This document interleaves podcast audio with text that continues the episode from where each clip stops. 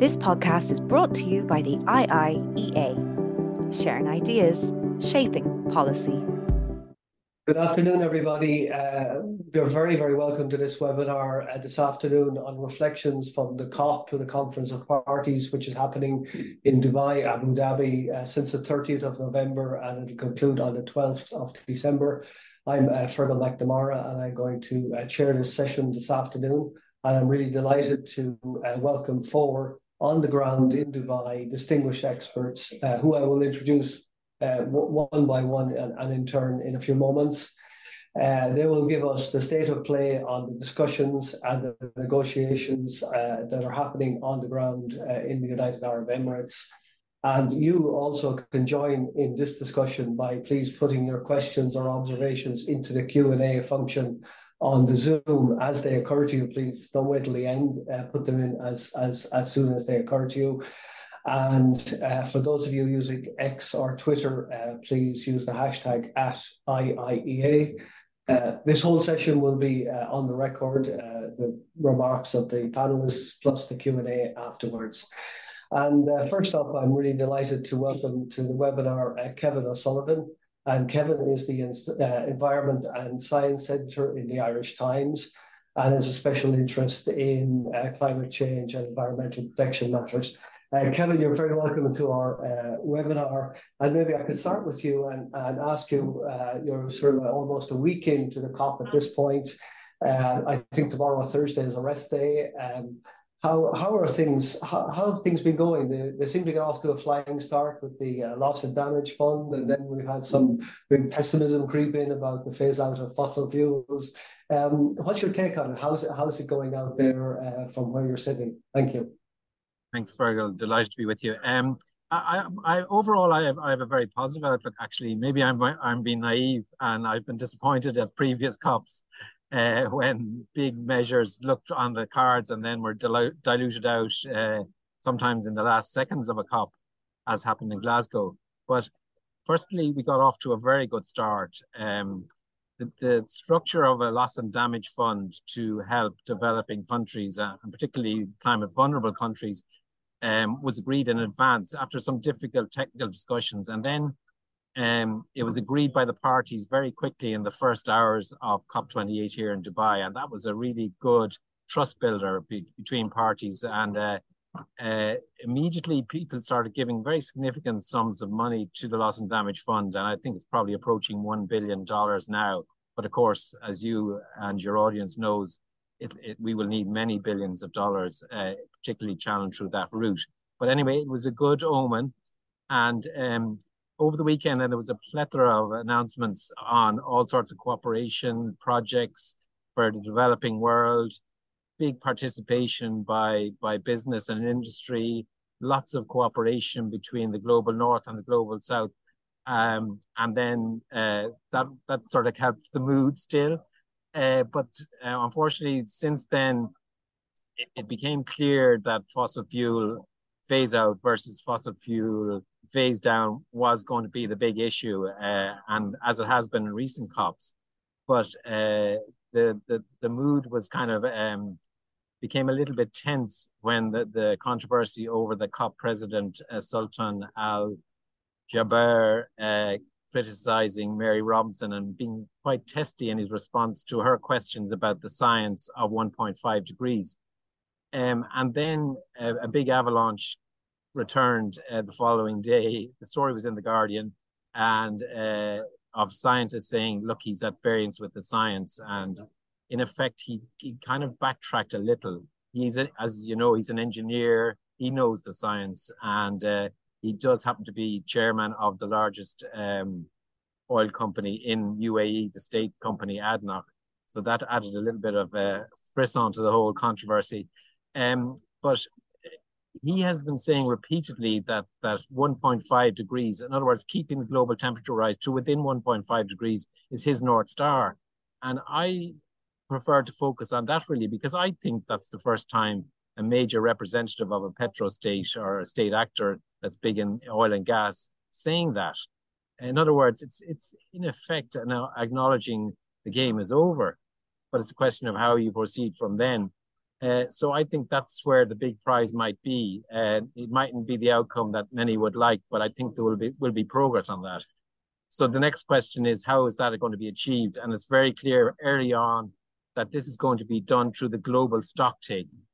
And uh, this this is a mechanism of the Paris Agreement which requires that all states within five years must identify their progress on decarbonisation, but also on lots of other climate actions and uh, they have to be frank about it. They have to provide the data, and then they have to respond to that. And then not only that, collectively the, through the COP process, the, the whole conference of the parties uh, under the Paris Agreement must decide what's the best response from that. So uh, the people who want the most progressive outcomes, they're saying um, to to stay within 1.5, you have to have uh, phase out, and that this has to be the obvious conclusion of the global stock take. So that's where they're pushing for this outcome. Now, today was interesting because the parties, in effect, have done all they can on the analysis and the data, and now they've handed it all over to the COP presidency to try and knock political heads together in the in the coming days. Um, so there's a little bit of momentum on that. Obviously, it will come down to language, and it will come down to you know how the, the the more reluctant parties, obviously the petro states, respond to all of this. So that's where we are as of now. Thank you very much, Kevin. That's very uh, comprehensive, and um, uh, be looking forward to seeing how things play out over the coming days or week. Uh, could, I turn to you, uh, Alexandra Deprez, please? Um, you uh, work in international climate governance and cooperation, and I think you've been heavily involved in several COPs in the past. You prepared the rule book for COP23 and COP24 in Paris, and uh, we're a member of the Costa Rica delegation, and currently you're uh, with the Institute for Sustainable Development and International Relations in Paris. So thank you very much for joining us uh, at short notice, in fact. Um, and, and this question that Kevin has just raised about the phase down, the phase out of uh, fossil fuels, uh, the, the abatement, uh, the mitigation and the abatement. And before the conference, of course, we had the, the UN stocktake report and the UN GAP report. Uh, how, how, are you seeing all this, and maybe in terms of the countries uh, re, repledging their NDCs over the coming, uh, over the rest of the COP and over the coming years? Uh, thank you very much, Alexander. Yes, thank you very much for the invitation to speak. And um, yes, so as mentioned, um, my focus outside, just to give context, perhaps my focus outside of this this this COP um, at IDDRI is really on um, several things. It's on linking climate and biodiversity together, having high ambition outcomes on that. So that's also a major issue that is being um, addressed well or not here um, and also then the whole question of like net zero integrity like how do we how do we get to the 1.5 like how do we keep temperature rise at 1.5 and that's of course as um, kevin just described uh, that's why the I mean, the IPCC is very clear that to get to keep that temperature, we need to phase out fossil fuels, or I mean, phase out meaning pretty much reducing to very minimal amounts of fossil fuels. Um, and so, yes, I guess I think one of the things that I guess is uh, something that can be celebrated at the moment um, in terms of the GST text, so the global stock take negotiation text that is at the moment, is that it really is the first time that um, after Glasgow in COP26 and last year, um, that that we have very ambitious language as an option in the text. So that explicitly calls for the phase out of all fossil fuels. Um, and one of the options is just, uh, I think it's like just and a just and rapid decline of, or sorry, I don't, I don't have the text under my eyes, but really calling out for phasing out all fossil fuels. It that's the first time that this appears in the text. So I think that's a really good thing. Um, however, there are as right now, as uh, Kevin mentioned, we are at the stage where the sort of more technical negotiators that are already, so the GST is already in a sort of more political phase for the past six months, that it took really all the sort of all the discussions on the technical findings um, that have been put together over the past two years. The GST has been going on for two years. And so now since since June, there have been discussions on how do we land that in a political package um, at COP28. And so as Kevin was describing, we're at the moment for that text, which actually was quite like pretty bloated. It's like 24 pages with over 100 articles. Uh, so across all the issues that the GST covers, which is all the issues like mitigation, adaptation, finance, loss and damage, way forward, how do we cooperate going forward? How does this address the NDCs?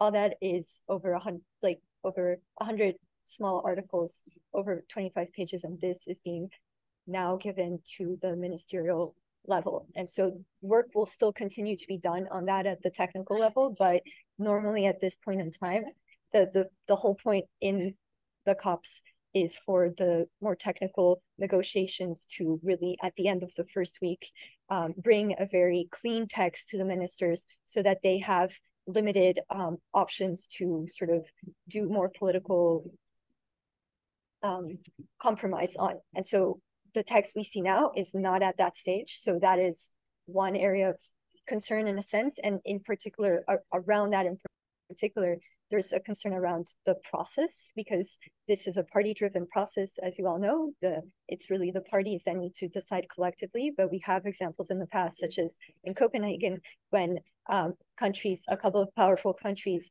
tried to make a deal behind closed doors. So there is, I have been hearing um, senior people talking about this risk at the moment of um, and in particular, of course, this would be this is very related to the fossil fuel phase out piece because it it if if the countries that are in the room, which might not even include the EU, so that's like US and China, UAE, and others perhaps. Um, what kind of language are we getting out of that group? Um, so that's one risk, and so it's really important to have like transparency um, and to keep the process really party driven and then I guess on the other hand of the fossil fuel phase out uh, issue is like the coalition of like, well, at the moment it's not fully formed, but there are a number of um, ambitious uh, country groups that have been calling for very strong text. So that's of course AOSIS, which is the Alliance of um, Islands, and so they have been calling for that a lot. Um, AILAC, which is uh, Alliance of Progressive Countries in Latin America, also, for instance, Colombia that just uh, joined the non-proliferation fossil fuel non-proliferation treaty and the EU, which in its council conclusions does call for a phase out of like a full phase out in the energy sector and some clear safeguards around um, say CCS, the whole abatement issue for um, especially the sort of industry sector. So at the moment, those um, countries are still holding the line uh, in the negotiations, in the GST negotiations, saying uh, we need the options that we can work with is phase out of all fossil fuels, full stop. But um, of course, they need to be working more together at the moment and, and building a strong coalition because otherwise it's there is this risk that um, yeah, that the decisions will be made without them and that the compromise text between US, China, UAE, Saudi Arabia, etc., would not be that ambitious. Um, so I would say just that, and and maybe I'll like leave it at that at the moment. Um, but just maybe just the final point that I could make regarding uh, some important issue also here is, well, maybe just two final points uh, on the GST. Of course, uh, to get this like ambitious package on a fossil fuel phase out, um, it is of course necessary to have balance. So and to address the sort of the issues that are really important to um, parties that, yeah, to different parties. So that is, for instance, really having a clear implementation package for developing countries. So how do we transition out of fossil fuels? That requires a lot of finance and there needs to be strong language around that, both in the GST and in other texts. And also the whole question of adaptation, which is of course most important to developing countries and countries that are vulnerable um, to climate change. And so at the moment, adaptation has been a bit, um, I don't want to say ignored, but that's always often the dynamic. So that's happening. And then the other thing, just more generally, inside and outside of the negotiations, is this whole question of the role of nature. So this this question of nature has been put on the agenda by the COP presidency as one of their priorities. But in my perspective, a lot of the their view is very much um, um, using nature as offsets. So offsetting fossil fuels with nature, and that is highly problematic. So there are a lot of different pledges that have occurred over the past few years, different proposals, for instance, from Brazil and others to find new ways to um, scale up the very much needed finance for nature nature protection of of ecosystems in a way that is not using uh, that is not using carbon credits. I mean, that is not using carbon credits as offsets for emissions. So there are different thoughts of how to do that. But um, at the moment, there are also very sketchy deals and concerning dynamics happening around that. For instance, the whole question that occurred before COP of um, a company called Blue Carbon based in the UAE that is buying up basically huge amounts of land in Africa. And African countries are sort of accepting to sell this precisely because, in part, there is no political deal that brings them money to preserve their ecosystems in a way that is not linked to fossil fuels. So that's just an issue I wanted to point out because, of course, uh, COP30 in two years, the next big moment is held in Brazil. And so this whole question of uh, like ecosystems, nature, how do we bring that together will be very important going up to that. And also in light of the Kunming Montreal Global Biodiversity Framework that was adopted in China. So I'll leave it at that, but happy to continue the discussion. Thank you. Thank you very much. You said a lot there, uh, Alexandra Deprez. Thank you very much for that. Um, and we will come back to some of the points that you uh, that you raised there. Could I next move to you, uh, Dr. Una Murray? You're working in uh, international um, development for more than uh, 20, 28 years, it says. Is COP28 is a coincidence there? Um, and uh, you're director of the International Development Practice at the University of Galway. And I suppose the question on all our lips is about the loss and damage fund that just uh, the one that Kevin O'Sullivan mentioned a little bit that the conference started off with such a uh, such an interesting uh, beat.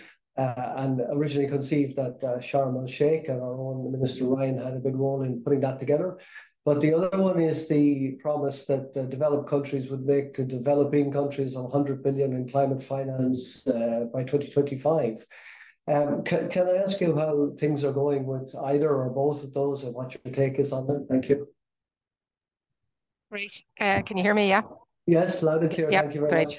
Great. Um, yeah, no, so I've been, this is only my third COP, it's not my 28th. So um, yeah, so I've been following quite a bit the climate mobility groups uh, who talk about internal displacement, and that's quite interesting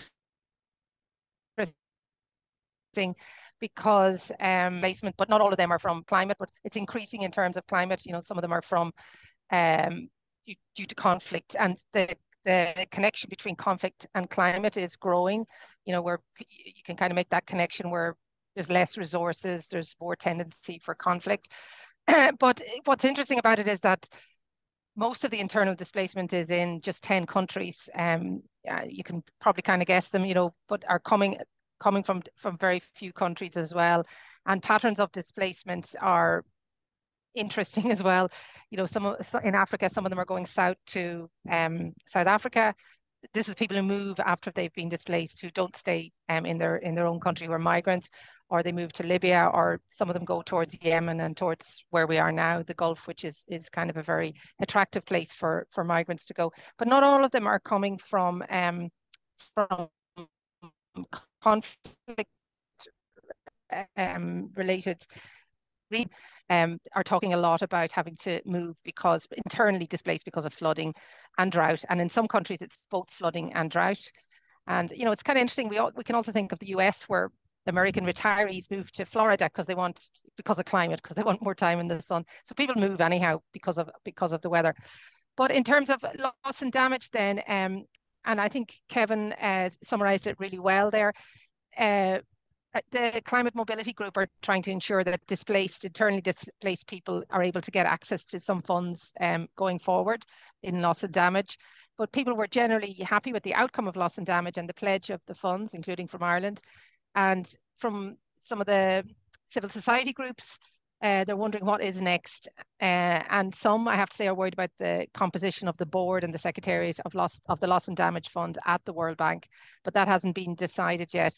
Um, and we did in we have another master's in Galway on climate change and agriculture and food security, and we did have uh, someone from Irish Aid talk to the class in advance of COP, and we also had um, an advocate talk, you know, around the same time. So we were aware of the kind of differences or the issues in advance. Um, so some of the, the things that they're coming up with that the funds should there should be many streams to the funds and they and it hasn't been decided yet. This is to be decided by in the next eight months um, through the board of the World Bank. But the funds should have a rapid response mechanism. Um, some of the the funds should be kind of nationally decided or nationally owned, and some people are saying there should be a sub-national focus. But then some people are worried that the funds will get stuck at the national level.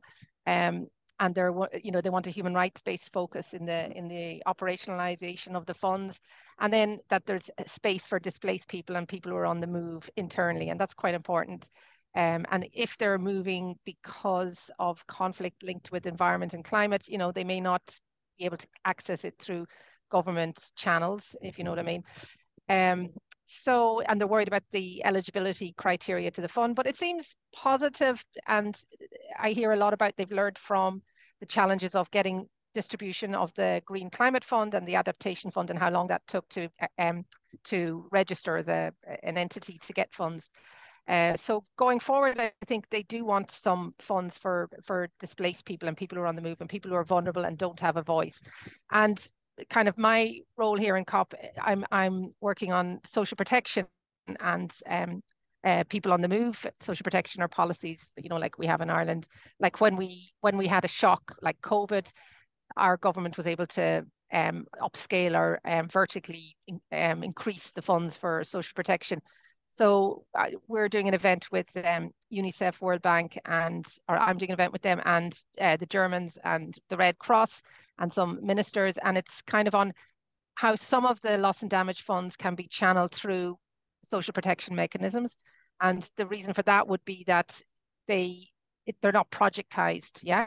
So it, it it it's hopefully it'll reach a lot of people um at the one time, or a lot of people, you know, in the one area, one geographical area, and kind of issues around how if if these systems, if there's an infrastructure in place for getting that those funds out through social protection systems, it's one of the channels that it might be able to get out to rural areas or to people who are displaced. And it can help also, social protection also has a role in prevention um, and helping people before they're displaced so they don't have to sell their assets, you know, if they get some small cash. But the problem with social protection is that it's not everywhere and it's I mean, it's growing in importance, but it's not um, um, not all countries have that system, particularly fragile um, countries. So that's really what I'm hearing about uh, loss and damage and the discussions going forward uh, in terms of trying to keep displaced people also on in the going forward part of the global stock take. Um, and uh, another area is the Just Transitions Path Pathway Program. I don't know if you, you if, if I, I, can talk about that later if you want, but that's another kind of work program that was discussed today that I attended. But I'll go back to you for now and give someone else a chance. Okay, thank, thank you. Thank, look, thank, thank you very much, uh, Dr. Murray. Thank you for, for, for that. Sounds like a lot of uh, activity ahead, a lot of uh, head of steam building around loss and damage fund and uh, good luck with the rest of uh, the discussions around that. Uh, can I ask the participants, uh, remind the participants uh, to please put any questions or observations into the Q&A function in the Zoom here, and anybody um, on Twitter or X, the handle is at IIEA. And uh, I'm turning now to you, uh, Alex, Alex White, uh, Director General here of the Institute, the International Institute of International and European Affairs, Senior Counsel at the Irish Bar, former Uh, government Minister and TD, um, and uh, uh, Councillor and, and Broadcaster. Alex, it's great to ha have you on the line as always. Um, and I, would like to ask you if you could tell us a little bit about uh, the ambience there, the COP. There are 70,000 people. There's a blue zone and a green zone, and there's uh, people from all over the world have arrived, and everybody's furiously negotiating in parallel tracks at different uh, topics and so on. Could you give us a, a flavour of all of that, please? Well, You've actually described it very well there, Fergal. Um, if, if somebody, uh, if you arrived into this area without any sense of what you were going to do, in other words, if somebody just set you loose here, be very hard. It's, it's very very hard to uh, uh, navigate or to choose things. You can navigate because they give you a great, you know, there are apps and there's various different uh, guidance, but you, would want to have a purpose here because it's almost overwhelming in terms of the number of things that are happening. Obviously, the official negotiations are going on, but there's so much else uh, going on. People advancing their own agendas, different meetings, NGOs, obviously, faith groups, um, commercial interests, which we've heard a lot about, not just in the oil sector, but obviously in the oil sector is a big factor that people have identified. But it's a huge area. It's a massive. You can try. It's hard for me even to describe it. My limited powers of description. It's it's it's some distance outside the center of Dubai. So most people who are staying in the in the city, as I am, come out by metro. An unbelievably efficient, clean, you know, 21st century public transport system that whisks you out there, stops along along the way, but it gets you out here. Um, but it, I, I, my first COP, this is my third one as well. I represented um, Ireland at the at, at, the Peru COP in, and then again I was in Paris. But at the one in 2014 in in Lima, I mean, uh, no harm to the poor Peruvians, but I mean, it was just it, it ground to a halt at different stages because people couldn't move around the city of Lima. I remember myself being stuck in traffic trying to get back to speak at the conference. You know, you were you were trying to get around. It was a, whole, a world of a difference to what we're, we're seeing here today, just in terms of sense of organization. I mean, there's no feeling of congestion. I don't know if other people would agree with me. When there's no, everything moves. You know, you go into a really orderly queue, you get in and out.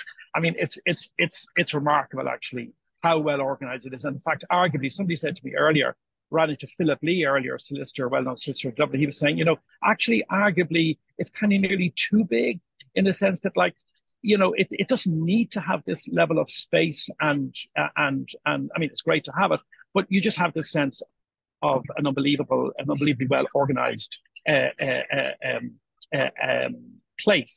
Now, in terms of negotiations and what's happening, I'm, I'm in um, B1 here. It's this large building where a lot of the negotiations are going on, parallel negotiations on different things. Yeah, you, you can. I see Owen Lewis had a question there. Can you go in and out of the meetings? Actually, you can you know, there's okay, there's a blue zone and a green zone. We're in the blue zone, so you have to have a special pass for the blue zone. Um, but there's a lot of people in the blue zone. Um, and you can. I wandered into Article 6 negotiations earlier, and there's, you know, all of the parties set out around the room. They've got the text up on screens.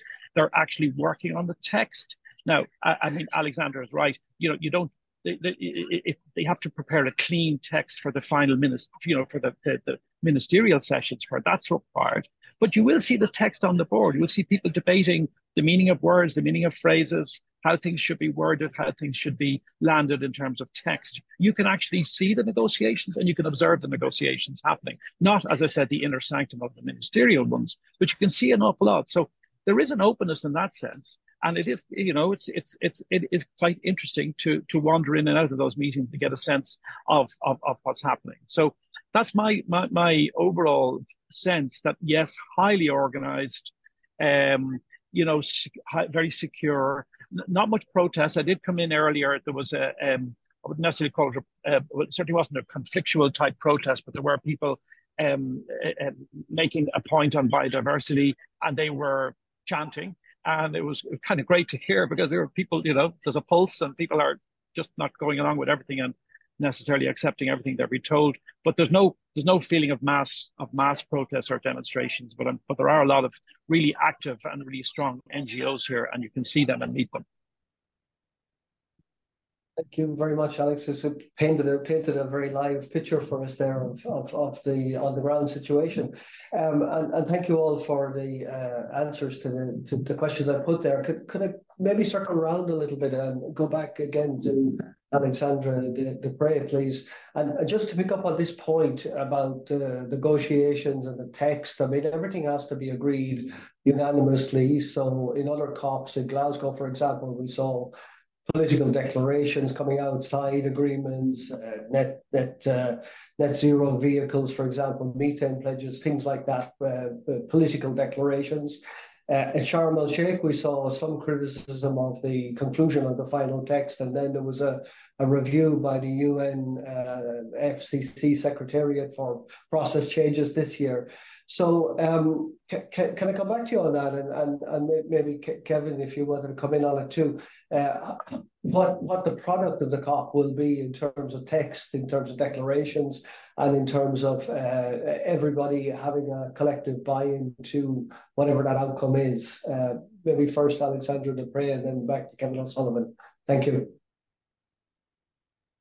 Yes, so thank you. I think um, what you just said, and then also what Alex mentioned, um, really reminded me sort of a broader general points. Uh, so the basically at the moment of the Paris Agreement, there were well all the like major negotiations to come up with the Paris Agreement, and then there were a couple of years of really negotiating all the rules of the Paris Agreement. So those were really actual strong, uh, meaningful negotiations. And so after that, there has been it, over the past few years, like in the think tank community and others, practitioners working on in this process, uh, the whole question of like what is sort of a the cop the UNFCCC going through an existential like um, teenager crisis in a sense of growing up. Like after we've negotiated this agreement, we now all know that to uh, reach the, I mean, to to reach the the goals of the Paris Agreement and the convention, there's a need for implementation on the ground.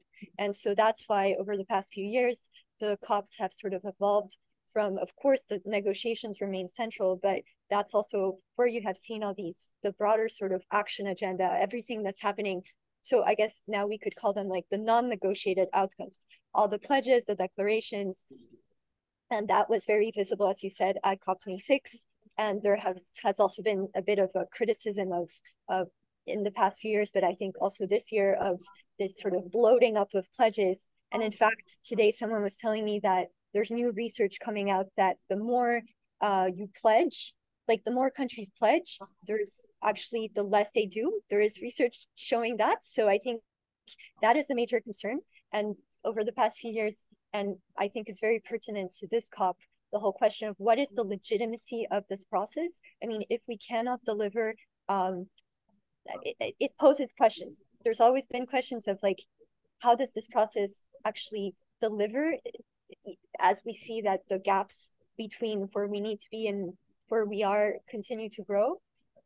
I think all this is relevant because, um, as I said before, it's it's really a historic moment uh, that we're in at the COP after 28 COPs to really have text in textual proposals in in in the draft decisions that are being negotiated. Concrete proposals of phasing out fossil fuels which is the clear central cause behind climate change. So i think I mean, one can decry that it's taken 28 years, and I would be the first one to do that. But at the same time, I think we are at this historic moment, and it is. I I am hearing very clearly that if we do not get that, uh, I mean, this is. It has been hyped up as the expectation. It is essential that um, that come out as the outcome. I think, um, yeah, there is question of if especially given that the, the global stocktake as the sort of ambition mechanism of the Paris Agreement is meant to inform the next round of nationally determined contributions that each country makes. So sending the signal of phasing out fossil fuels this year is essential so that countries can also be pressured into putting that in their next plans. And so I did a long tirade on that, and now I forgot your first initial initial question. So I I'll stop there. Um, but happy to come back and apologies if, yeah, got sidetracked on that line. Thanks. that, that yeah, I, I I think that's a really good summation of of, of the whole different dynamic. Uh, I would add to that that this year is different in many in many different ways, which is, makes it interesting. Uh, and firstly, um, I think there's more substantial things on the table, and even now, that gives it a, a, strong potential to have a good COP outcome and, and possibly even the best outcome since since Paris itself. Um, and I think there's a, a helpful ironically, there's a very helpful element in that, and that is the chairmanship of the president, current president of COP, because I think he has razor-like focus, and it's well worth listening to his opening address. He set out very clearly, bang, bang, bang, what he wants, you know, what what way he wants parties to uh, to come to the negotiations in terms of coming to an understanding. There's a great clarity about it. Now, you might question his motivation in terms of, you know, what he ultimately wants himself in terms of fossil fuel use but I still think that dynamic is really strong. Um, and even the fact that we are discussing tech so early in the process, like this is almost a week to go, um, is very, very helpful. I think they they will keep saying that we're going to end on time and push that that to uh, to all the parties if they have to negotiate throughout the night for the five nights that that will happen. Um, so uh, the other thing that's really clear here is that um, it, the, is that the global stock take will be the mechanism for that to happen. Like so, that's where all the bets are at the moment. Even though everything will be tied in, as Alexandra has, has flagged, underneath that. Um, so that's the space to watch in terms of progress or not. Thank you very much, Kevin. Um, uh, Alex, if I could just come back to you about uh, the negotiation, the negotiation coalitions, because it does come down to the inner circle of senior governmental officials, some particularly key players in that at the end of the day after the nights, the five nights that Kevin just spoke about. And uh, there's a question uh, in in the chat about uh, the development of the um, of the coalitions, like we have the G77, we have the BRIC countries, we have the EU, we have the different blocks, the um, ASEAN bloc, and so on. Uh, could, could you speak a little bit about how those dynamics work and how the how, how the countries, how the coalitions uh, develop, so that we know we have when we actually have a meeting of minds and an agreement? Yeah, um, I, I suppose um, you're right that you know there are different uh, groups come together for the purposes of negotiation, or they find themselves thrust together if they've got the same agenda or the same they want the same outcome on a particular issue, so they make alliances. Um, and as we see in any kind of negotiations, you know, you're sometimes you're you, you find yourself in alliances with countries or with interests that you didn't necessarily foresee that would that that would occur, but because you've got a particular priority, you're pushing for that priority, you'll take help and support from wherever you get it. And it is like negotiation is, as everybody on this call will know only too well, very complex, um, unpredictable sometimes uh, process. And um, I mean, I think Alexander described it really, really well. But, uh, you know that you want to try to clear, you want to try to do as much of the negotiation as we're out of the room uh, before you get there. Again, like any negotiations at home, people be familiar with, you know, pay negotiations or any negotiations to form governments, um, which I was involved in myself at one point, you know, where you you want to get as much of the I hate these phrases heavy lifting, but you know, get as much of the the stuff that can be agreed done and dusted, and that can sometimes take days and days and weeks, and then it just comes to the final call. Something has to be a net a net call has to be made on something. And um, a minister may decide, or a group of ministers may decide, well, look, we're not 100% happy uh, with, with, this particular likely outcome, but we've got most of what we wanted. We've got this, you know, tick the box, we've got that, we've got most of the other.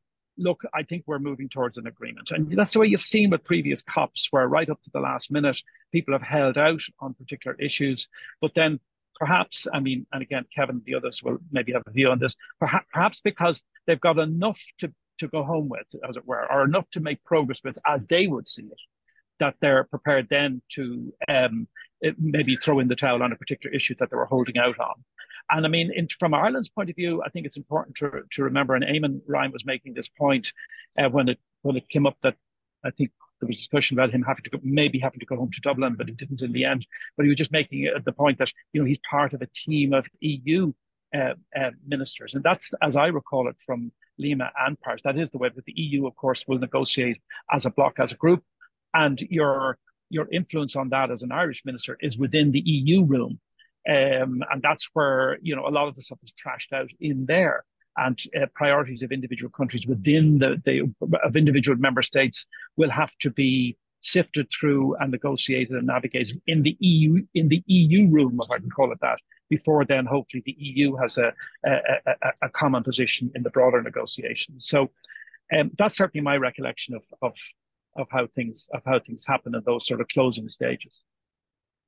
Alex, there's one question in chat box from uh, Francis Jacobs is asking you to to, to predict um, to predict the, the, the, final final issues. I think we've we've had a chat about some of those. Some of the uh, the question of phase down, phase out of the fossil fuel is the is the issue du jour. Really, is it? Well, I passed that over to to the others as to their prediction, but yeah. they're probably in a better position. But I will just say that I, I think it was one or other, you know, this point about negotiations, one other thing about words, you know, individual words can sometimes take an awful lot of work so abatement has has come in. So what does so then we, what does abatement mean? You know, what is abated? What's what's non-abated? So we think we understand what these words mean in the English language. We use them more occasionally, but then what do they mean in the context of of fossils? You know, unabated, completely unabated, partly unabated. You know, and, and these, I, I know this can sound a bit tedious to people. Oh God, are they seriously poring over a, a, just one word? Well, yes is the answer to that because it, it, that's that's that's what's necessary to to get to get because there's no point in agreeing to something that there's three different views as to what it means. So if you've got, and we see that's of course how agreements fall apart. People made an agreement, but then they have a different view afterwards as to what they meant when they had that agreement. So you want to try to, as Alexander said, get clear clarity in an agreement and and a common view as to what the agreement means negotiate away the squares, as they say. Kevin? If I come in there, yes, just to say that um, if any form of phase out appears in the text, that would be truly remarkable. And as Al Gore says, would be a, a really beneficial thing for humanity across the planet. So that's the high point. But the risk is that from every hour on, the, the, they will be chipping away at the impact of that. And uh, that's what I fear. And I've been duped before in the sense that I thought we were getting good outcomes, particularly in Glasgow, and uh, it was just appalling the way it was excised from the text, uh, and much dismay about a great many people. So uh, that that's that's the big risk at this point. Um, but if I was to weigh it up, I think there will be some strong reference to fossil fuels in the final decision. I think the, the GST, the global stocktake, will be a good uh, momentum driver because they've they've put so much stock into that word in into this. It, it's it's two years of really hard work with every country participating, and then for people to be pulling out uh, would be very bad for at old series level and particularly for their reputation as well. So I, I still think the, the the global stocktake will deliver a result. Thank you, Kevin. Uh, Dr. Murray, could I go back to you here, this, this question of uh, phasing out and phasing down of fossil fuels, abatement, uh, is abatement an excuse or do you need to, do you need to actually uh, phase out the fossil fuels? I think you offered a little bit earlier to have a, a short uh, update for us on the uh, just transition, the halfway partnerships. Um, thank you. Yeah. Yeah, no, that's great. I, I attended um, the the debate on the work program on just transition today, um, which had both formal and informal sessions. It had been a suspended meeting, and they had agreed on the first part of the text. Just transition is that um, you know, the concept is that. Uh, I'm thinking in Ireland, you know, people who worked in in turf and that they would have some sort of skills training or uh, chances to do something else that's kind of a very, very cursory summary. But yeah, and it goes back to your question about the groupings. Um, they, they had agreed the text, but the scope of the work program on just transitions was a very long list and had everything in there. Um, you know, that it covers human rights, it covers gender, it covers um, um, funding mechanisms, adaptation. So they were that that was where the debate was, where um, there was a number of options put forward um, on on what should be included in that list, or whether that list should be consolidated, or whether the list should be just you know one line or whatever. And text really matters. Um, and everybody is trying to make sure that something that they are um, really want to maybe ensure funding comes to because with text comes funding i think you know that if it's mentioned in the text it means that you can have programs afterwards so people are really trying to push that their favored issue that they're at the cop to um to work on and governments want to keep certain things in the text. So that's that's that's why the words matter so much and um, whether it's in there or not. And there was a lot of internal concessions. The group the g77 and china seemed to agree. Um, South Africa was part of the G77, um, and I think about five options came were put forward, and in the end, a decision wasn't made.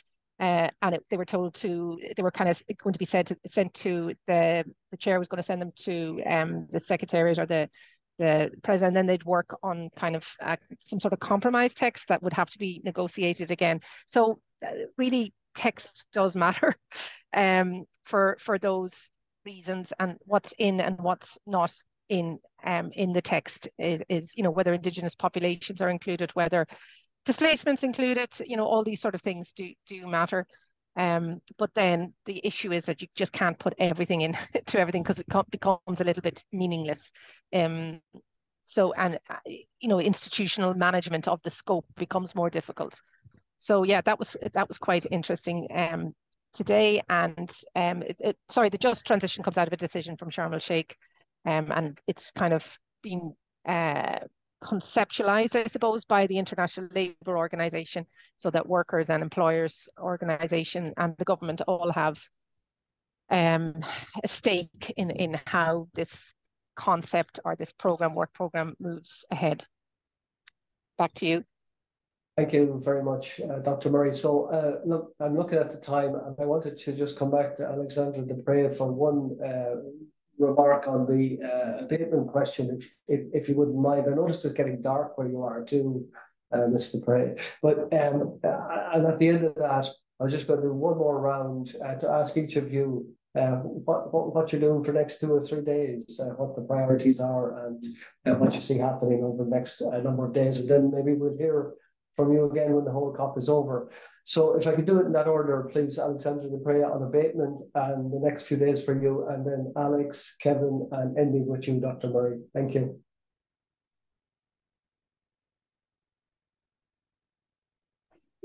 Sorry, is is it uh, the next few days for me or for the COP in general? Next few days, next few days for you.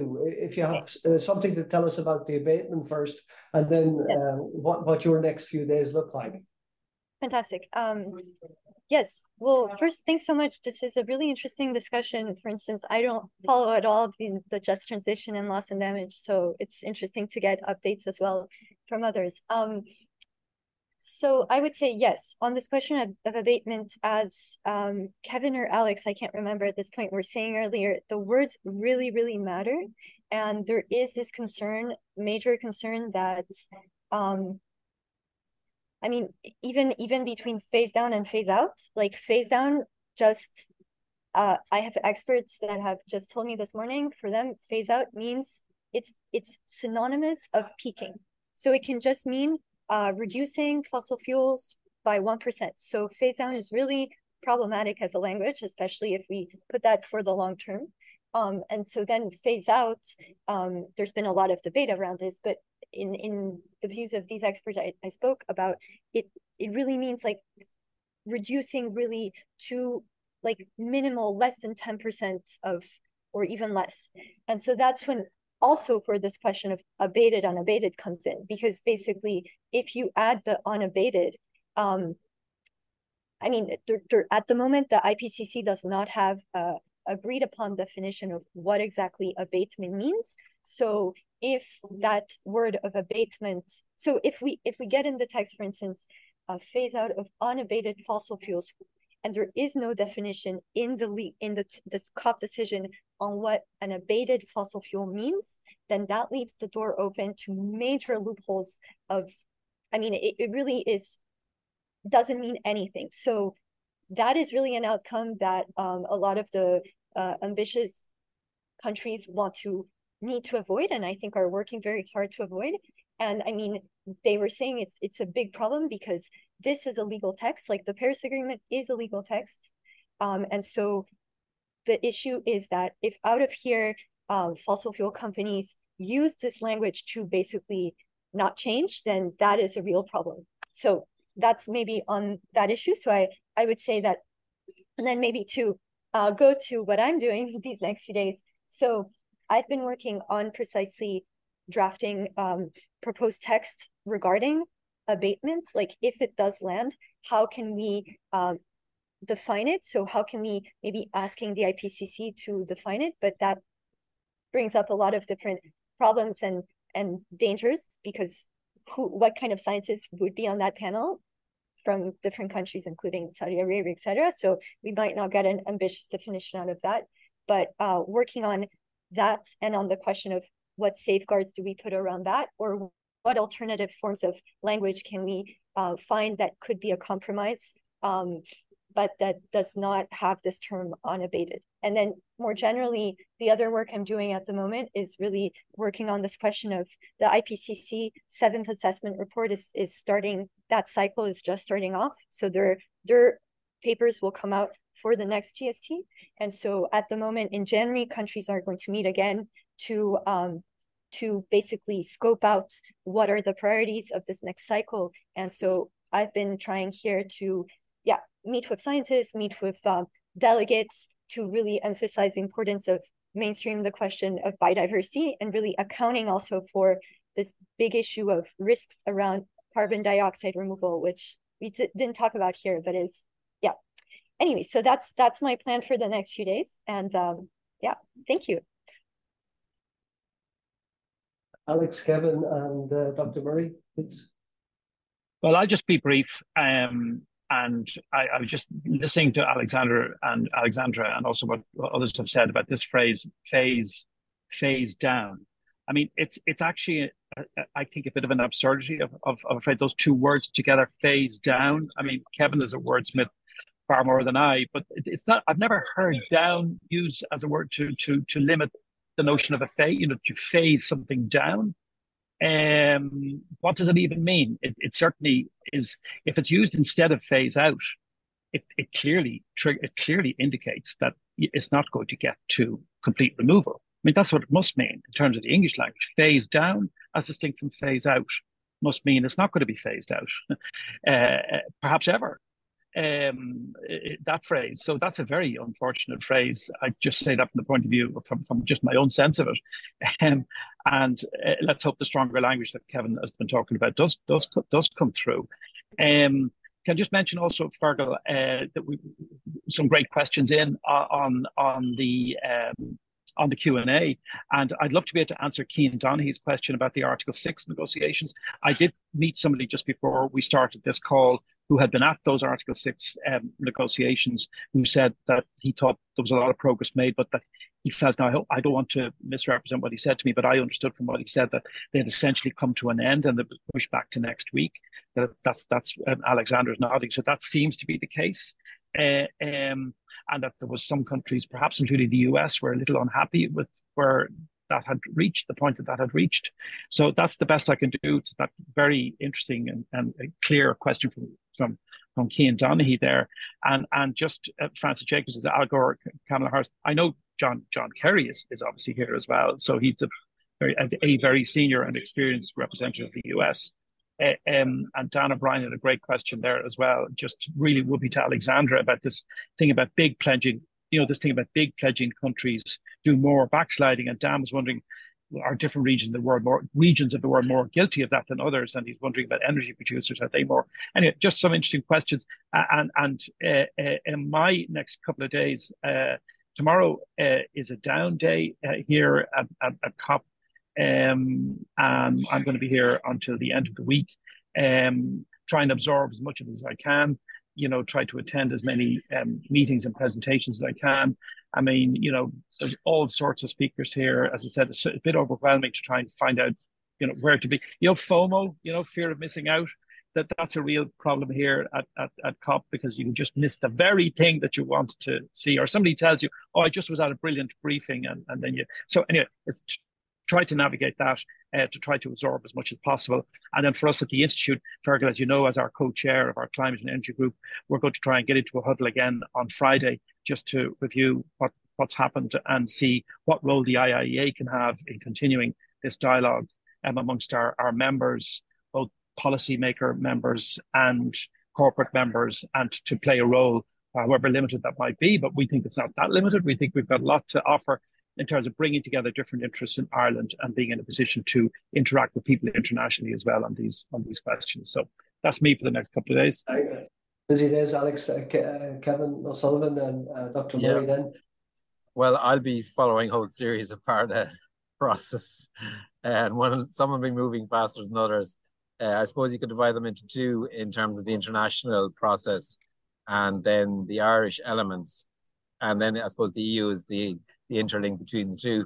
Uh, so um, Eamon Ryan will be here till the, the, bitter end, and I would say he will be increasingly involved in um, you know trashing out trashing out that detail on on you know what the GST progress might mean, uh, and right down to the abatement issue, which which I think is fascinating, and I think it's really important that there's no get out of jail card for fossil fuel companies. Um, so then uh, the international process, the, the, various iterations of the text will emerge uh, at peculiar times of the day, after long nights or late evenings. Um, and uh, then there'll be a lot of re- wrestling over that. Uh, it'll be very interesting to see how the, the global stocktake is um, assumed into the overall document and, and what prominence it has. They're already discussing that. And the one really good thing is that uh, access to documentation is vastly improved since I started um, my first COP in 2017 in Bonn. So you actually see, you can get the text and you, you can see, um, you know, you bump into negotiators who will actually fill you in on what's going on rather than hoping it might, you know, happen on someone that's a, a friendly face. Um, so you do get that flow, which is much better. Uh, and that's really good for the whole process and particularly for the political side of it. So I'll have to piece together a lot of that.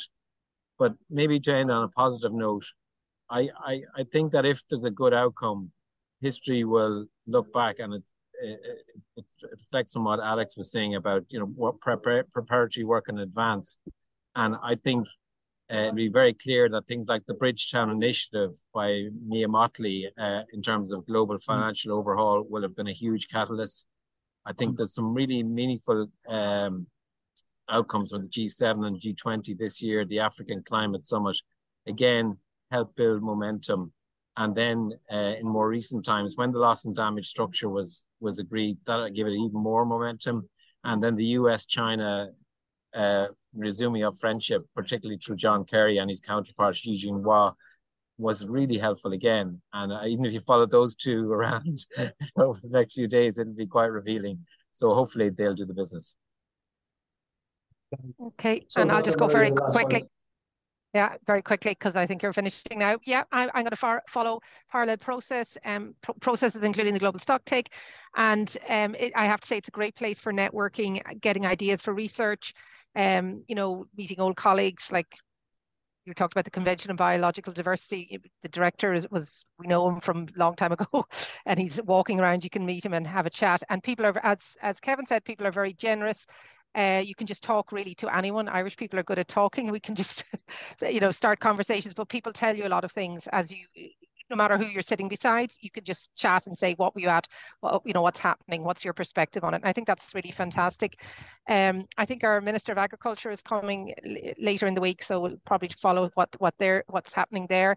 And yeah, um, and, and also I'm moderating an event, so there's an awful lot of preparation for that. Um, and you know hopefully that'll go well um, on Saturday. So once that's done, I'll be probably taking some photographs as well around the place because it's the the buildings here are quite amazing actually, and it's it's kind of I'd never been to Dubai before. It's unbelievable. Um, what was built in a desert. Uh, it's quite hmm. strange to be honest. But yeah, over back to you. I think we're we're nearly on time. Yeah. Yeah, we're right on time, and thank you very much, Kevin O'Sullivan, the Irish Times, um, uh, uh, Alexandra Deprez from the Institute for Sustainable Development and International Relations, um, uh, Una Murray of University uh, College Galway, and Alex uh, White of the IIEA. Thank you all very much for your time and uh, answering all the questions and the discussion. And I close it at that. Thank you very much. Have a good day. This podcast is brought to you by the IIEA, sharing ideas shaping policy.